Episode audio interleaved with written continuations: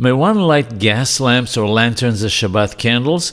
Maran Mordechai Eliyahu alav Shalom writes that there are people who are disturbed by the smell of burning oil. Those who fall into that category, or those who only enjoy the light of a gas lamp, may fulfill the requirement of lighting Shabbat candles with gas lamps.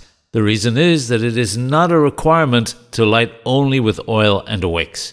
When lighting with gas, one must ensure that there is sufficient gas in the container to allow the flame to burn till the end of the Shabbat Seudah.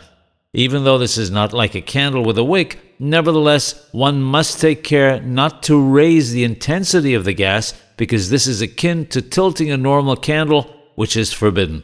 One should therefore cover the controls of the lamp before Shabbat so that one will not raise or lower the intensity of the flow of gas and the flame on Shabbat.